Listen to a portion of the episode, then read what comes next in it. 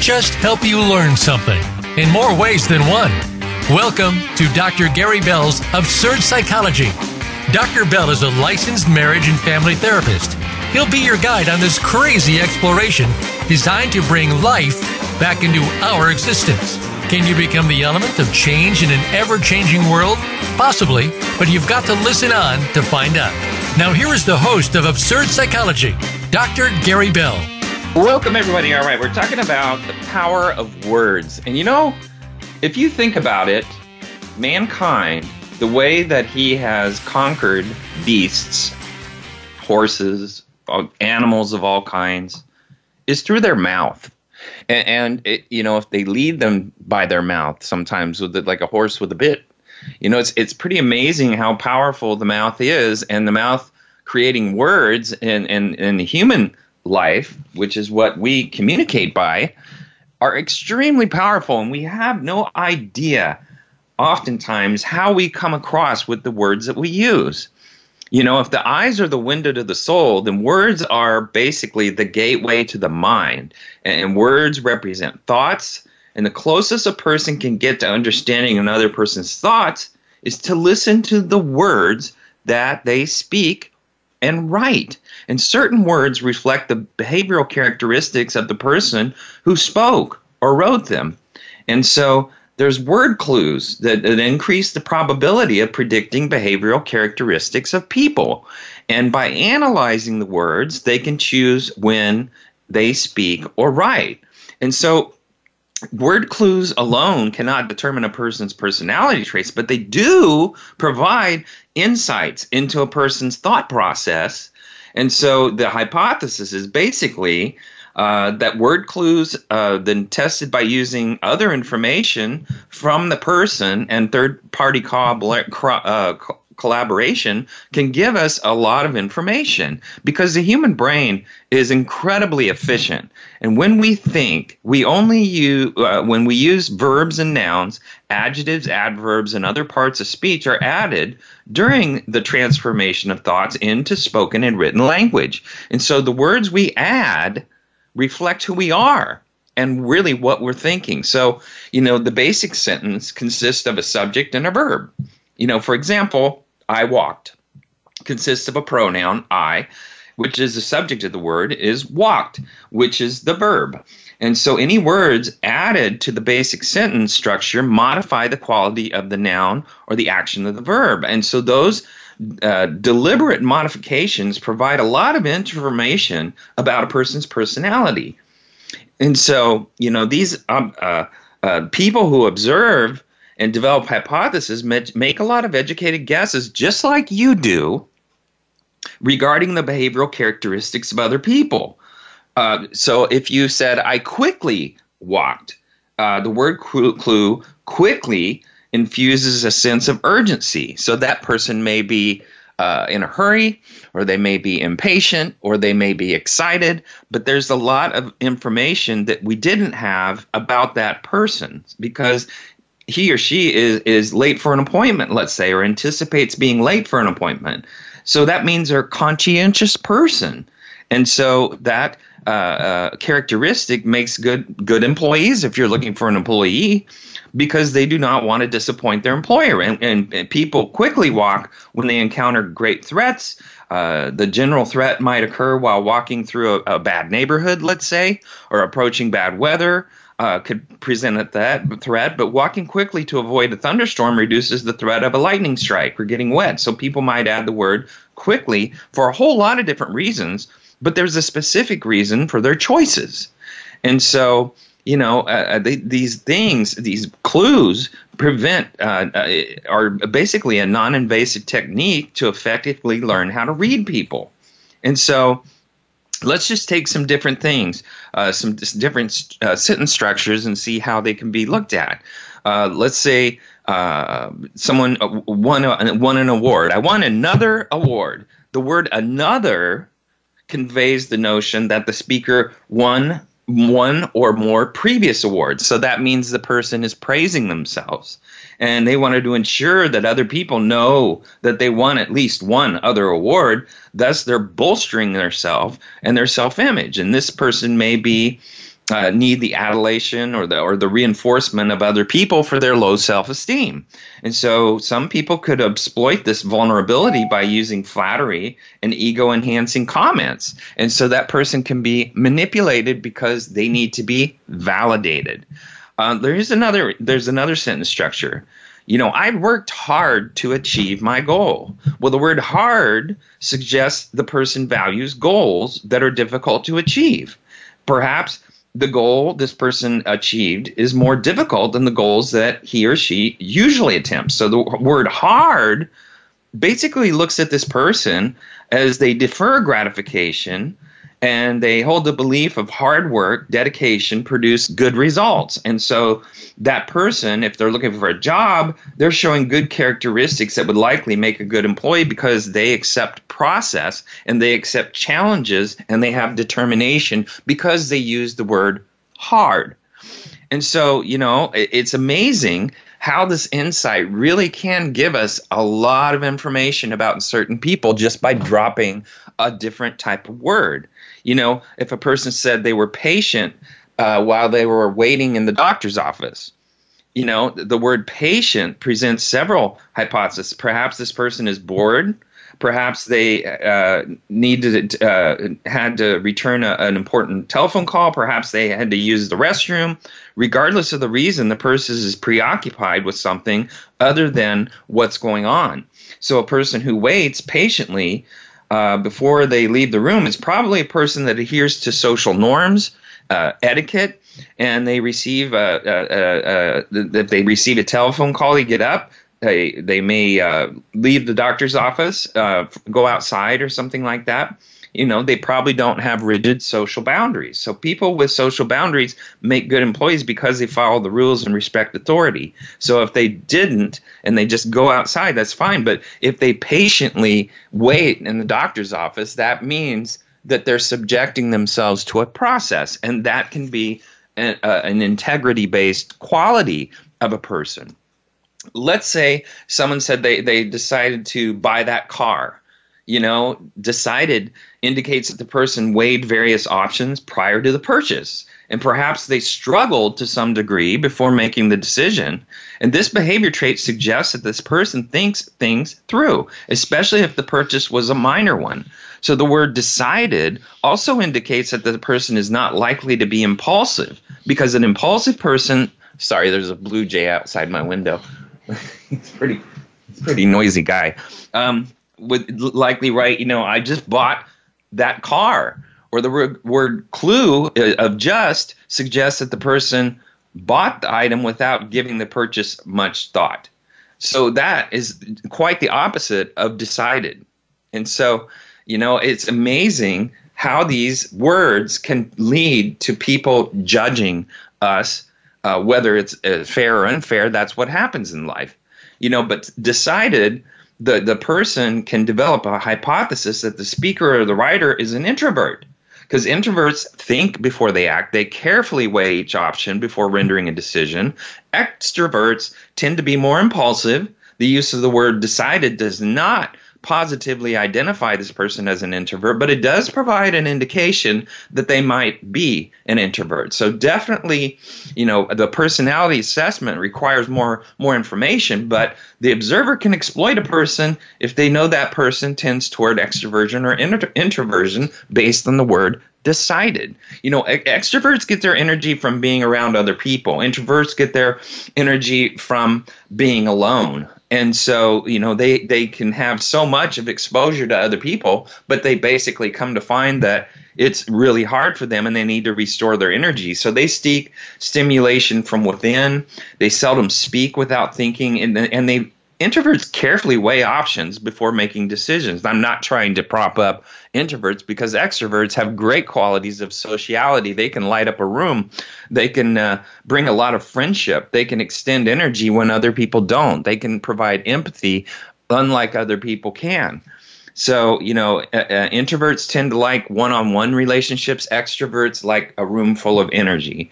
And so, you know, they can be pressured, however, to make immediate decisions, extroverts, whereas introverts don't like that. They want to be patient and careful. They're more, uh, uh, uh, they're more pragmatic in some ways. You know, if someone says, I did the right thing, well, right suggests that person struggled with a, a, legal, moral, or ethical dilemma, overcame some level of internal or external opposition to make a fair and just decision. This this behavior trait basically saying the right thing or the right indicates that person has sufficient strength of character to make the right decision, even when they're confronted with opposing views. That means they have a backbone, they have ba- uh, boundaries, and they can stand up for themselves. Unfortunately, some people believe they're right when they're absolutely wrong. Some people have to be right and unfortunately, those people will stick behind, I did the right thing. And by doing that, they're basically just trying to promote themselves. So it takes a little more uh, investigation into that person when we hear them say, I did the right thing, because we want to know what they're, what they're, what they're uh, up to. What, what are they really trying to say? What's their motive behind what they're saying? And there is a motive behind what everyone says in most situations. You know, here's an interesting thing. You know, the use of the pronoun I says a whole lot about you as a person. You know, do you do you think about how often you say the word I? Maybe you should. You know, because your usage of the pronoun I says more about you than you may realize. You know, the frequent I users subconsciously believe they are subordinate to the person who they're talking to pronouns, it seems, tell us that what people are paying attention to, where someone's internal focus is pointing. Often people using I are being self reflective, but they may also be self conscious or insecure. So, in physical or emotional pain, or simply trying to please. And this goes directly against what a whole lot of us were led to believe that people who use I are egotistical, focused on themselves, full of themselves, and in a workplace or a job interview, we listen to the frequent use of the I, it's it's always been often a signal that someone who takes full credit and someone who's not a very good team player. So, other than the high powered and highly confident who avoids using I, people who are hiding the truth, uh, avoiding first person pronouns is distancing. So, people who use the pronoun I more often are more honest communicators and more likely to be telling the truth. And thus, th- this is a good thing. And that means trust might be something that you can establish with that person. The bolsterous I user, however, you need to watch out for. So, you know, with the, looking at the psychology of words, word use and pronouns are, are, are extremely important for all of us to understand. And so, you know, as we go through this and as we look at ourselves, we need to think about the words that are in our vocabulary and listen to ourselves about how we communicate. You know, males categorize their worlds by counting, naming, organizing the objects they confront. Women, in addition uh, to personalizing their topics, talk in a more dynamic way, focusing on how their topics change. Discussions of change require more verbs. And so, how often should you use the word I? Well, more to sound humble, like a team player, or less to come across more assured and authoritative? The answer is mostly more, you know. So, are you comfortable with that idea? That might be something that's important for you to consider. You know, words really can't change reality, but they can change how people perceive reality. And your perception is your personal truth.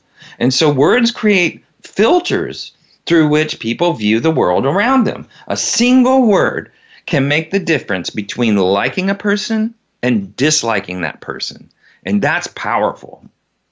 You know, if a friend describes the person you're about to meet for the first time as untrustworthy, you will be predisposed to view that person as untrustworthy, regardless of the person's actual level of trustworthiness. And so the single word untrustworthy creates a filter or a primary affect that predisposes you to view the person you are about to meet as untrustworthy. Therefore, you will tend to view everything that person says or does as untrustworthy. Overcoming negative uh, words like that is difficult.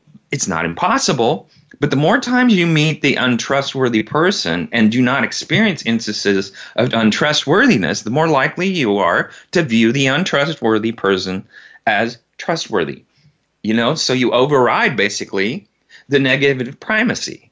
However, you are less likely to meet an untrustworthy person a second time because you perceive that person as untrustworthy.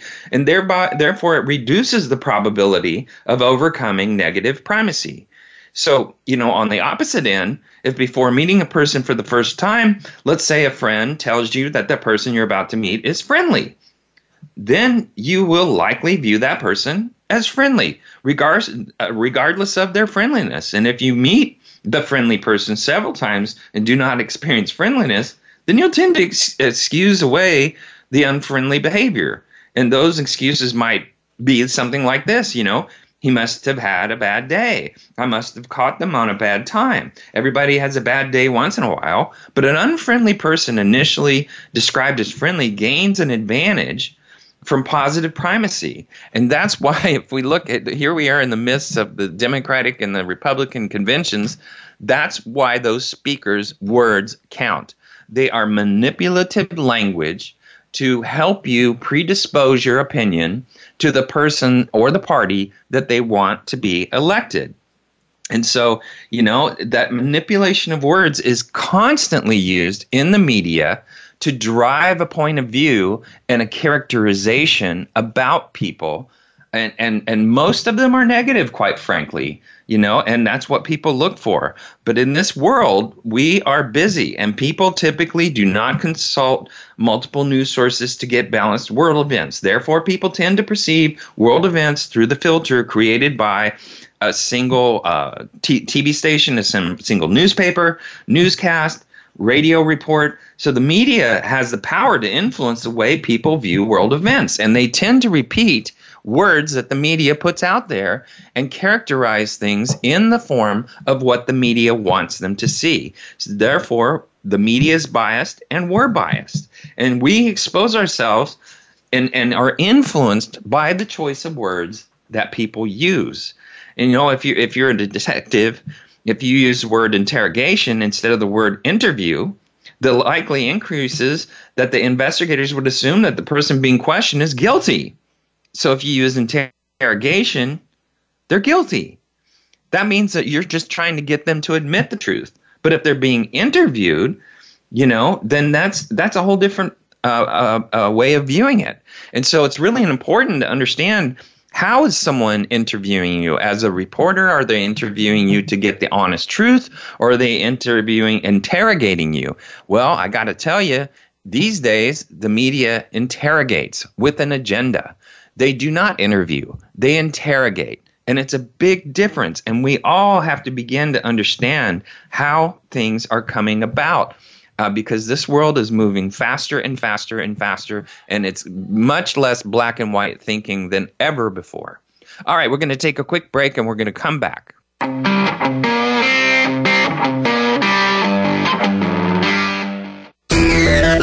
Friend us on Facebook to keep up with what's empowering the world. Voice America Empowerment. Dr. Gary Bell is available for speaking engagements as well as teaching at your seminar or workshop and life coaching via telephone, Skype, or in person in the Seattle area. Dr. Bell brings his no nonsense, straight from the hip discussions each week on the show, but it doesn't stop there. Learn about motivation and psychology, one couple marriage repair, a two day workshop in Seattle, and more. Visit drgbmft.com today or call Dr. Gary Bell at 951 818 7856. That's drgbmft.com or 951 818 7856. Listen for Transformation for Success with Dr. Barbara Young. Her show topics cover creating lasting transformation in challenging environments and how creating change can have an impact on the success of individuals from a mind, body, and spirit perspective. It's going to be inspiring and uplifting each week. So tune in on Tuesdays at 12 noon Pacific Time on the Voice America Empowerment Channel and also listen on the Voice America Business and Influencers channels. Transformation takes one step at a time. It's time. Friend us on Facebook to keep up with what's empowering the world. Voice America Empowerment.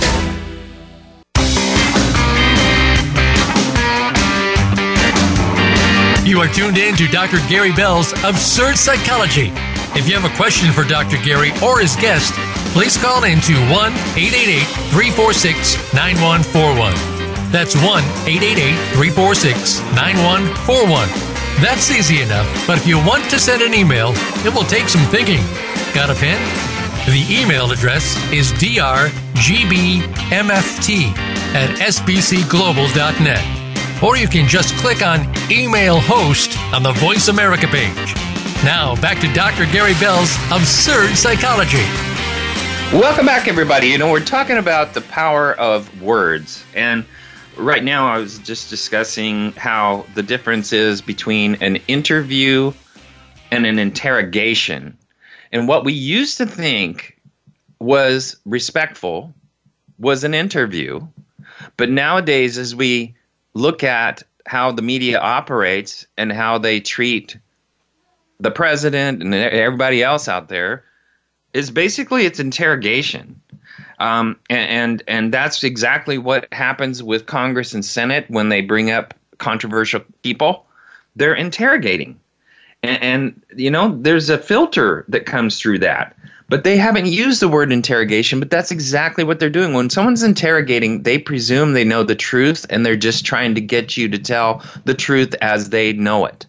When someone is interviewing, they are openly trying to get the information from you to legitimately learn the process of what's leading you to make decisions. And so, you know, it, it's it's really important that filter. If it's a negative filter like interrogation, that means it's going to be confrontational. Nobody looks forward to confrontation.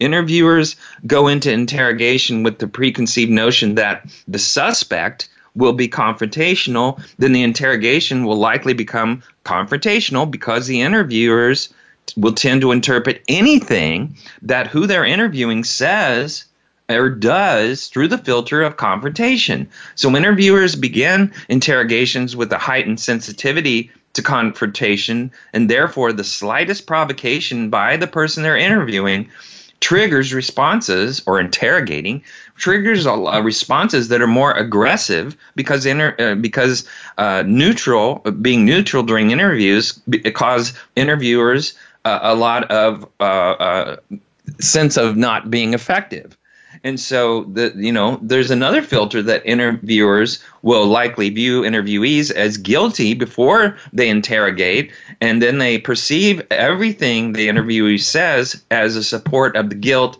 and the discount of what they're saying.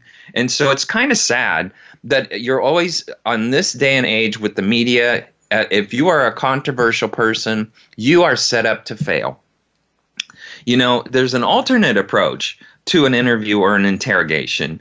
And it places the the the, the, the question on the process you know and and at, at, at one end of the, the the process the interviewers offer information without resistance. On the other end interviewees are reluctant to provide information or fall silent. So that concept allows interrogators to glide back and forth along the resistance continuum using the succession of, of, of very sophisticated interviewing techniques to overcome varying degrees of resistance. So interviewers need only focus on the appropriate selection of interviewing techniques to overcome the resistance.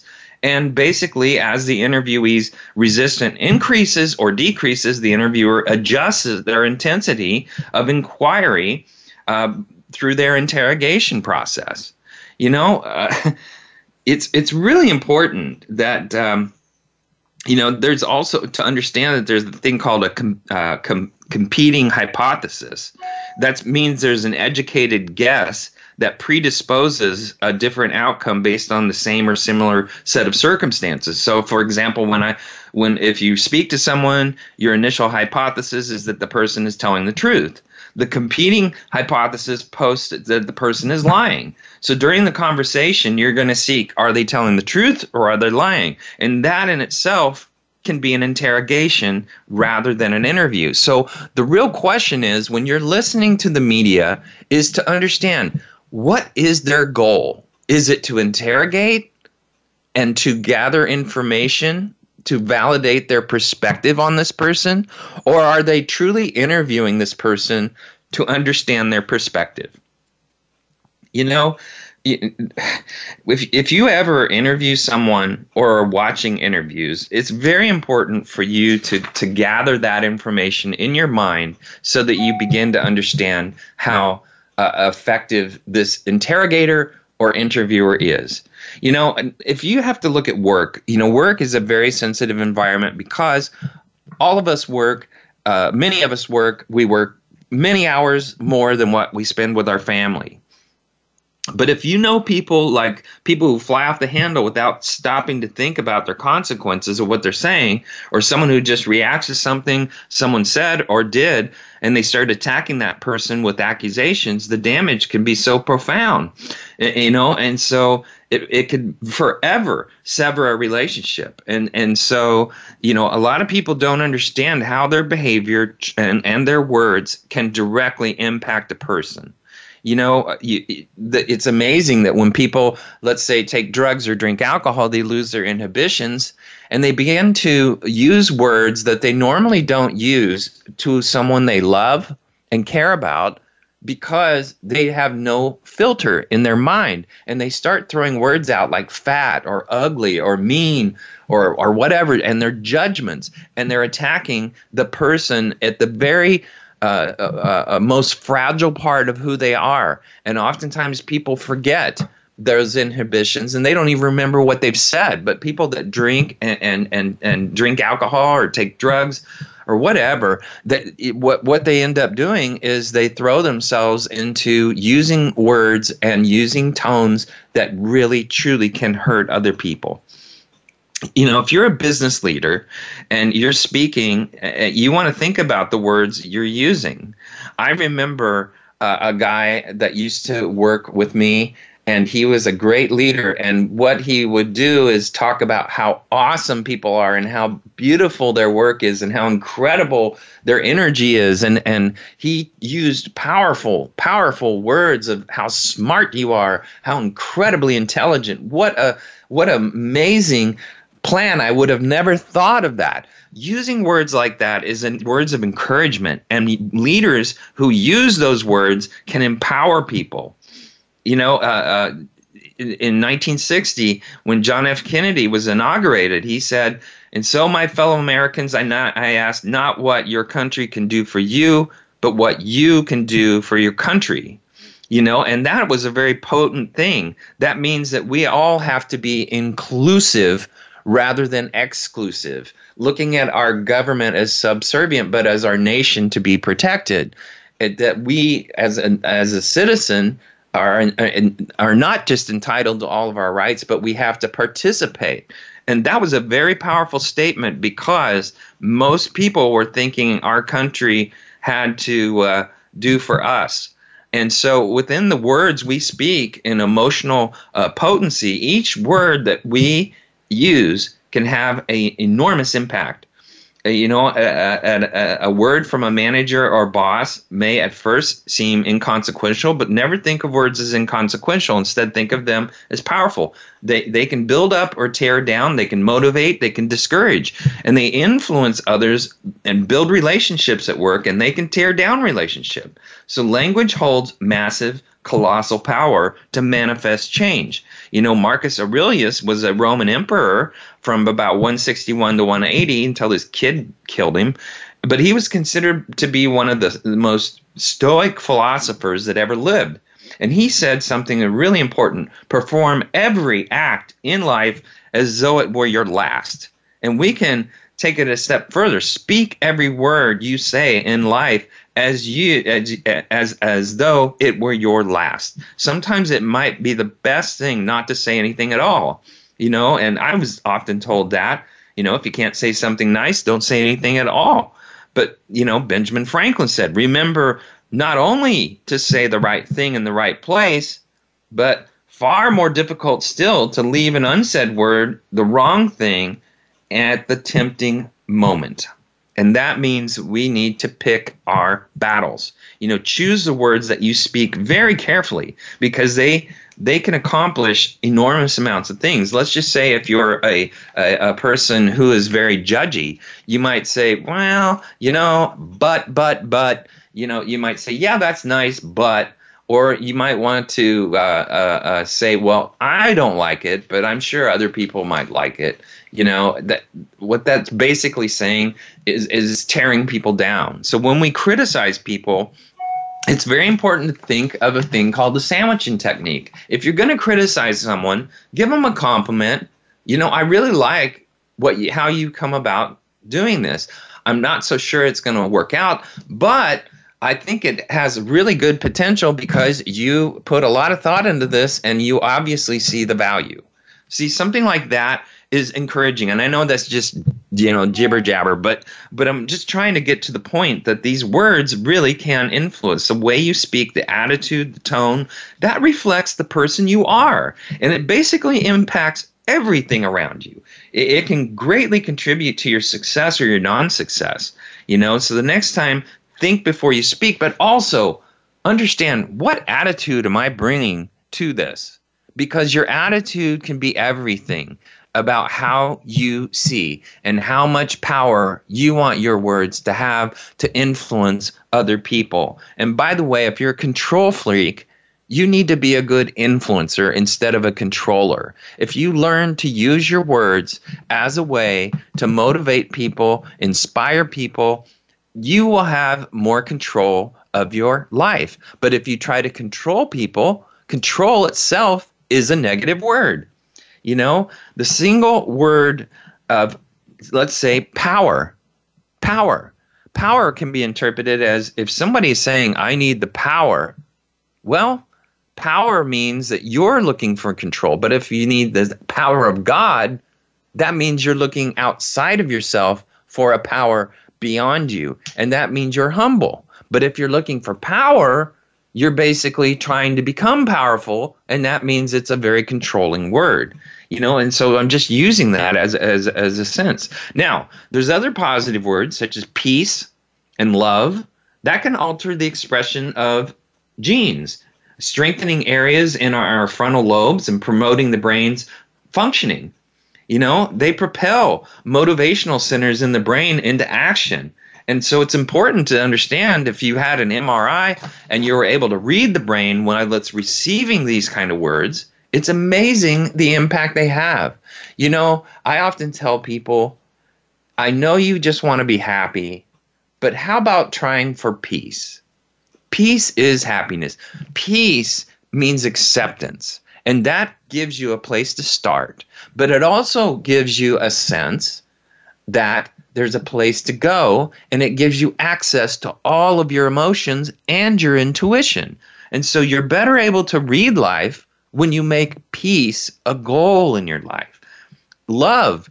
Well, I always say you can love someone and not trust them.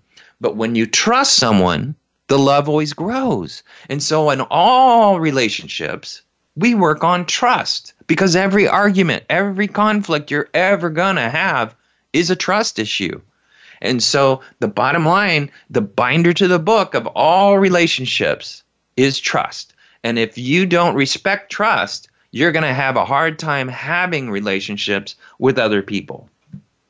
You know, uh, uh, uh, hostile language can disrupt specific genes that play a key part in the production of our neurochemicals that protect us from stress. Humans are hardwired to worry. So, part of our primal brains protecting us from the threats of survival, so our thoughts naturally go there first with negative predictions. And people that live their life through negative predictions oftentimes find themselves depressed because they're doing what's called self fulfilling prophecies. And so a single negative word can increase the activity in our amygdala, which is the fear center in the brain. And that releases dozens of stress producing hormones and neurotransmitters, which turn uh, interrupts in our brain's functioning. And this is especially uh, with regard to logic, reason, and language. So our brain is basically turning into the uh, uh, uh lovely uh, uh, brainstem. You know, angry words send an alarm messages through the brain and they partially shut down the logic and the reasoning in the frontal lobes. So people that are angry often say stupid things. You never make a decision when you are emotional. That is the wrong time to make any kind of good decision. But the bottom line is people that oftentimes are angry use their inflection and use their words to get people around them to be in fight or flight so they feel more powerful. It's like being the uh, Tyrannosaurus Rex in a whole room full of coyotes. You know, it's it's just kind of crazy, but that's what people seek. They have this instinct to want power, and so they use their tone and their anger to transform the reality into now I'm the person in the room that needs to be paid attention to while everybody else scrambles. And they love instigating that brainstem in people because they know that people are not thinking very well when they're afraid. And so, unfortunately, they also require you to have listened keenly to what they have to say, even though your brain's not in the condition to hear it because they're coming across as angry and vocal and using nasty words. You know, using the right words can transform perception, it transforms reality. You know, I, I often also say when, when you're trying to heal a relationship, the person that violates the trust in a relationship, if they were to say, I need you to have faith in me, that I will not hurt you like this again. I need you to have faith in me that I've learned from this. I need you to have faith in me that I have learned my lesson. I understand how this has happened, and I don't expect you to trust me, but I do expect you to give me faith that I can get through this and that we can begin to heal the trust. that is a huge way to get people to heal through trust violations is you don't expect someone to trust you. You do expect them to have faith in you if they're going to stay with you. So you know there's a lot of research uh, that looks at holding a positive and optimistic word in your mind. You can stimulate frontal lobe activities so you know, when I was studying to do counseling, I was so excited by the idea of being able to help other people. And so that sense of being able to help other people and trusting my instinct and trusting my brain and trusting my knowledge that I would be able to help other people, that optimism led me through that degree and it led me through this field for so many years and and and still stimulates me to this day is the optimism of trying to help and influence other people in a positive way. The more you concentrate on positive words the more you begin to affect other areas of your brain. So if you want to reconstruct the neurotransmission of your brain you want to affect it through using positive words um, people that use positive words are magnetic. They are magnetic and they're great leaders and they're enormous influencers. But most of us dwell on the negative, dwell on judgment, because that's much easier than having to be an influential person. All right, we're going to take a quick break. We're going to come back. We're going to keep talking about the power of words, but we're going to talk about how they can change our life and transform our life and our relationships. So come back.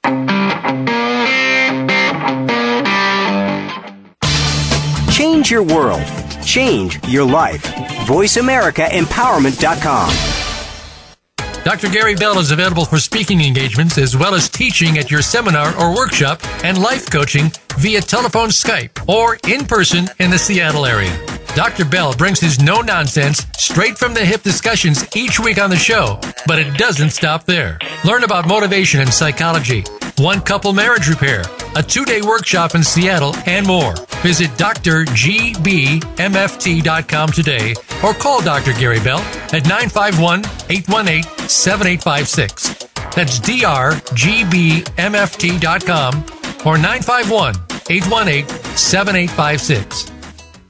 Do you wish you could avoid having difficult conversations with your kids about sex, relationships, and how to stay safe? Do you struggle with what and how much to say? You're not alone. Tune into Holistic Sex Ed Radio with host Robin LaCrosse for a fresh new perspective on sex education that goes beyond the birds and the bees. We gather together every Thursday at 10 a.m. Pacific on the Voice America Empowerment Channel for conversations designed to improve your relationships, expand your knowledge, and give you the tools to help your kids make the most out of their lives. Your favorite Voice America Talk Radio Network shows and hosts are in your car, outdoors, and wherever you need them to be. Listen anywhere. Get our mobile app for iPhone, Blackberry, or Android at the Apple iTunes App Store, Blackberry App World, or Android Market.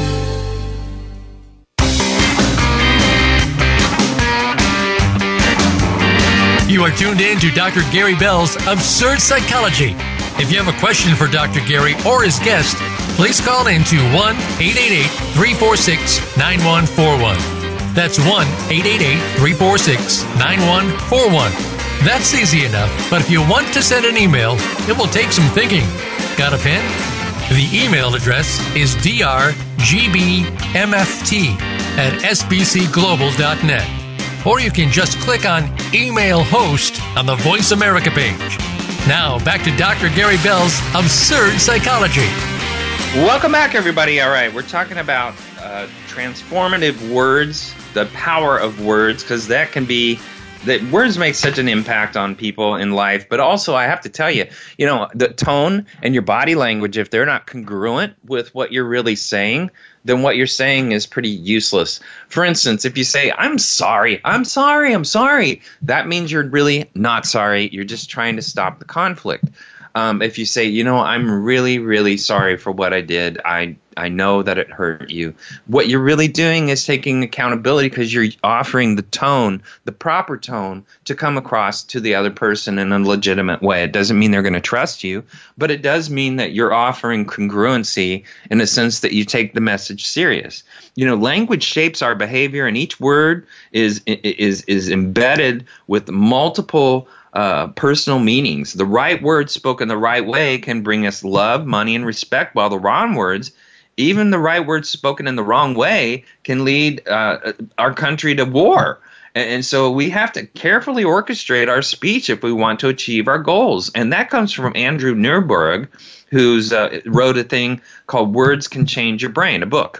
So the you know the world's greatest leaders and progressive thinkers have always used words to transform their visions. Winston Churchill focused on the finest hour. Martin Luther King Jr., uh, the dream. You know, it's evidence that words shape our entire existence. But what about our own ability to use words internally to change our lives for the better? You know, words that will ignite change, inspire action. You know, these these are vehicles uh, uh, of expressing and sharing our experiences, but but they can be far-reaching. You know, if if you work with a lot of people and and you understand people and you listen well, you can listen and learn as to what words are effective and what words aren't effective.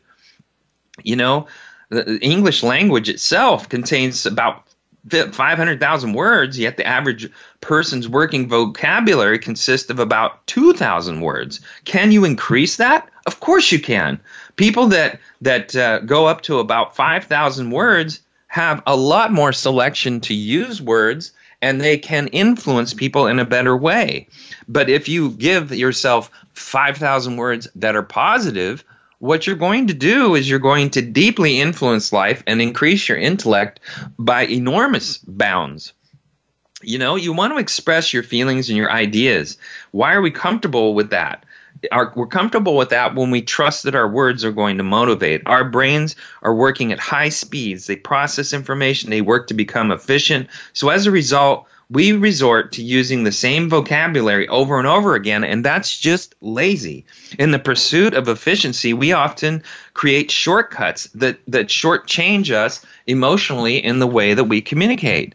You know, um, take 10 minutes. Write down all the emotions that you feel at least once a week. Not all the not the ones you feel once a month or a year. You know what do you come up with? Astonishingly whether whether you uh, uh, uh, understand how much those emotions are you understand that most of them are negative and they're going to look for negative words they're going to look for them because they feel that they protect themselves. We all feel that we protect ourselves using negative words because we're deflecting people. You know, uh, the problem is that we have this default setting, and, and it's not conscious, but we, being the lazy people we are, we kind of uh, uh, uh sit down and have the same emotions over and over again and we just regurgitate them and ruminate through those emotions. And people that can't let things go have a tendency to have very negative perceptions with very negative words. And they're always asking why, why, why, because they're presuming the motive is whatever negative outcome that they have presented in their own mind. You know, the word why, by the way, is one of the worst words in the English language. The word try is one of the worst words in the English language. Must is a worst word. Should is a worst word. Those are negative words. You know, try means there's a back door. Why means you've already presumed the truth, and whoever you're going to talk to is likely going to lie to you because they feel like they've been judged, especially your children. What or how, if you're going to do it, that's a better interrogation because that's an interview. You're trying to find forgiveness with what and how. What made you decide that? How did you come up with the idea that this was a good thing? Instead, we, as the lazy people we are, would rather just ruminate a bad motive and basically beat on the outcome that we don't like. It's sad, but that's what people do. You know, when we say the word you're lying, how powerful is that? To be labeled a liar? That means I can't have relationships with people. I can never have relationships with people if I'm a liar. And it's sad. You know, uh, uh, you know, people are very judgmental and can use words that are so damaging. You know, I don't like it when you lie, or I, I perceive that this is not the truth. How about not the truth instead of you are a liar? Well, once again, people are so lazy that they'd rather just cut to the bone of another person by labeling them that you should have no relationships in life and basically a liar, you may as well be dead. I mean, that's really, it comes into that connotation, but people don't realize how powerful those words can be to people. And so, you know, uh, if you said, for instance, you know, I think you're mistaken because I know some more information that you don't seem to be presenting. You know, that's a little bit better way. Can't we be respectful of each other? You know, a good listener and a good speaker are one of the most powerful people in this world. A good listener and a good speaker. Very powerful. You know, we just have to learn how to now not have that default setting. You know, it, it, it it's it, it's um, if you are frustrated and angry and the intensity uh, uh, that you're you're having at that moment, that is not the best time to use your words. That is not the best time. Take a time out. One minute for every year of your life before you come back, and then try to get yourself back to the adult that you need to be, which is someone who's in control of your anger. Do not speak when you're angry. Not a good idea offer a timeout and a time back. Don't call a timeout and not have a time back. You know, you know, you, you, you instead of worry, using the word "I'm angry," why don't you say "I'm a little peeved by this"? You know, I, I'm certainly not happy. You know, and and so using words like that, that's okay. Or you know, I'm kind of upset about this. That's you don't have to go all whole hog into I'm angry because if you're doing that, you're reinforcing the idea that you're an angry person or that underneath you is this hidden monster, you know, and, and you need to think about that. You can be struck by how these words vary in levels of intensity. You know, if you're frustrated, that's okay. But if you're enraged, that's okay too because you're saying enraged, but you're not producing enraged. But if you're enraged and you begin producing enraged by your body language and the things you do and your tone, that is going to dominate a room and make you look like a crazy maniac. So, you want to change your words, you will change your life. And it's possible that words we attach to our experience actually become our experience. You know, if you're going to have children, you need to have positive words. Instead of criticizing kids, you need to encourage them. And that is the best place to practice finding positive words. You know, kids, you're going to get more out of them if you encourage them. But if you discourage them and, and you, you criticize them and you snap judgment on them and you, and you drop anger on them, they are not going to thrive.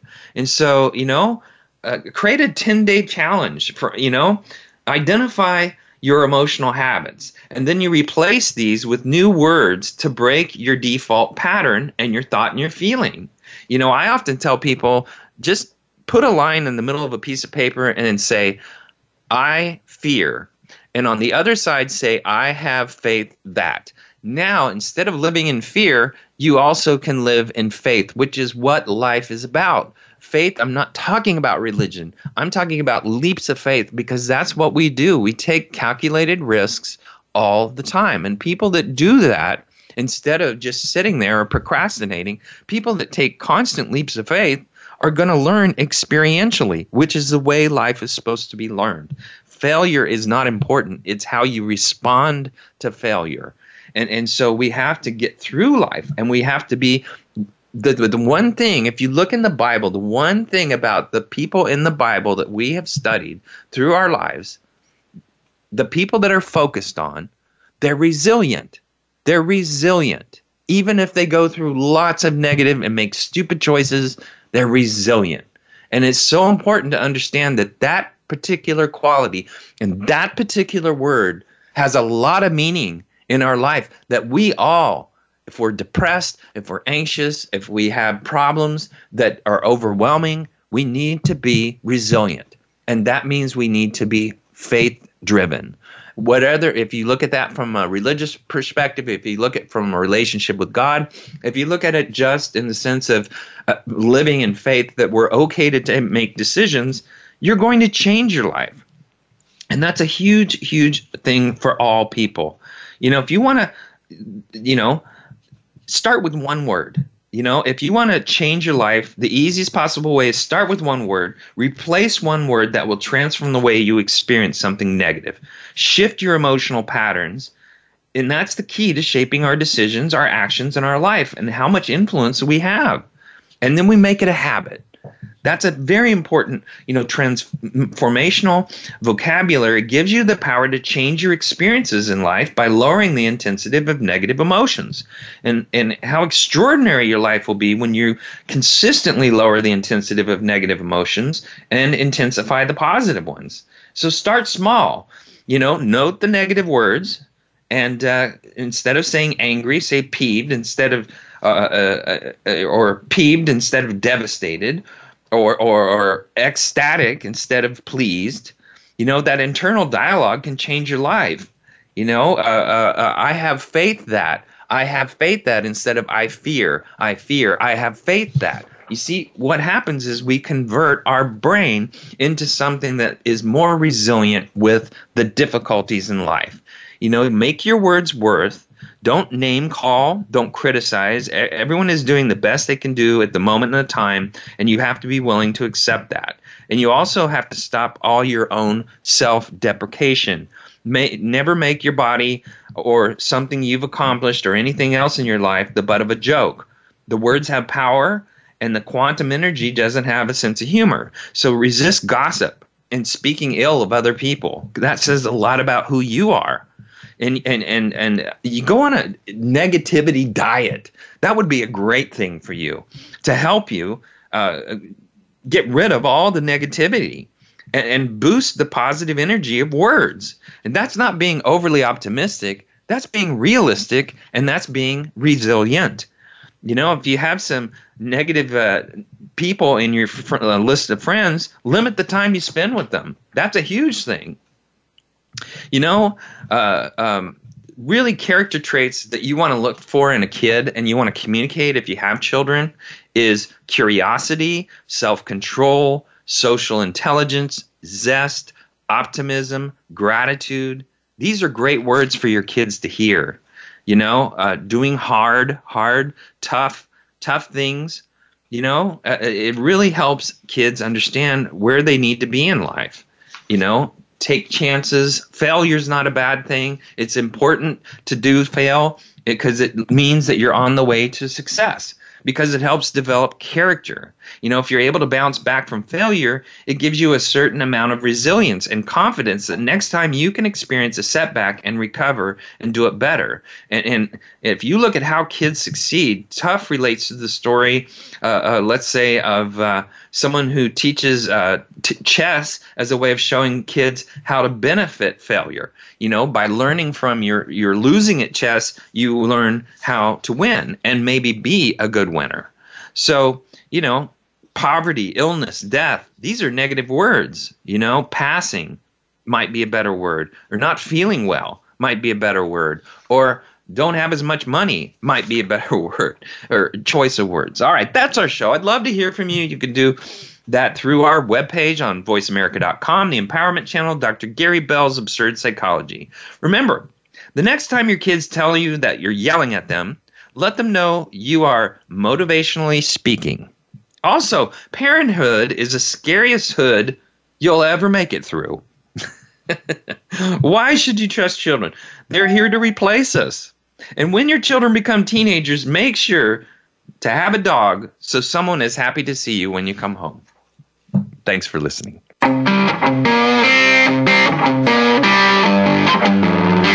That's our show for this week. Please join Dr. Gary Bell for another edition of Absurd Psychology next Tuesday at 2 p.m. Eastern Time, 11 a.m. Pacific Time on the Voice America Empowerment Channel. Now go impress your friends and family with what you've learned today and have them tune in next week so they can be almost as smart as you.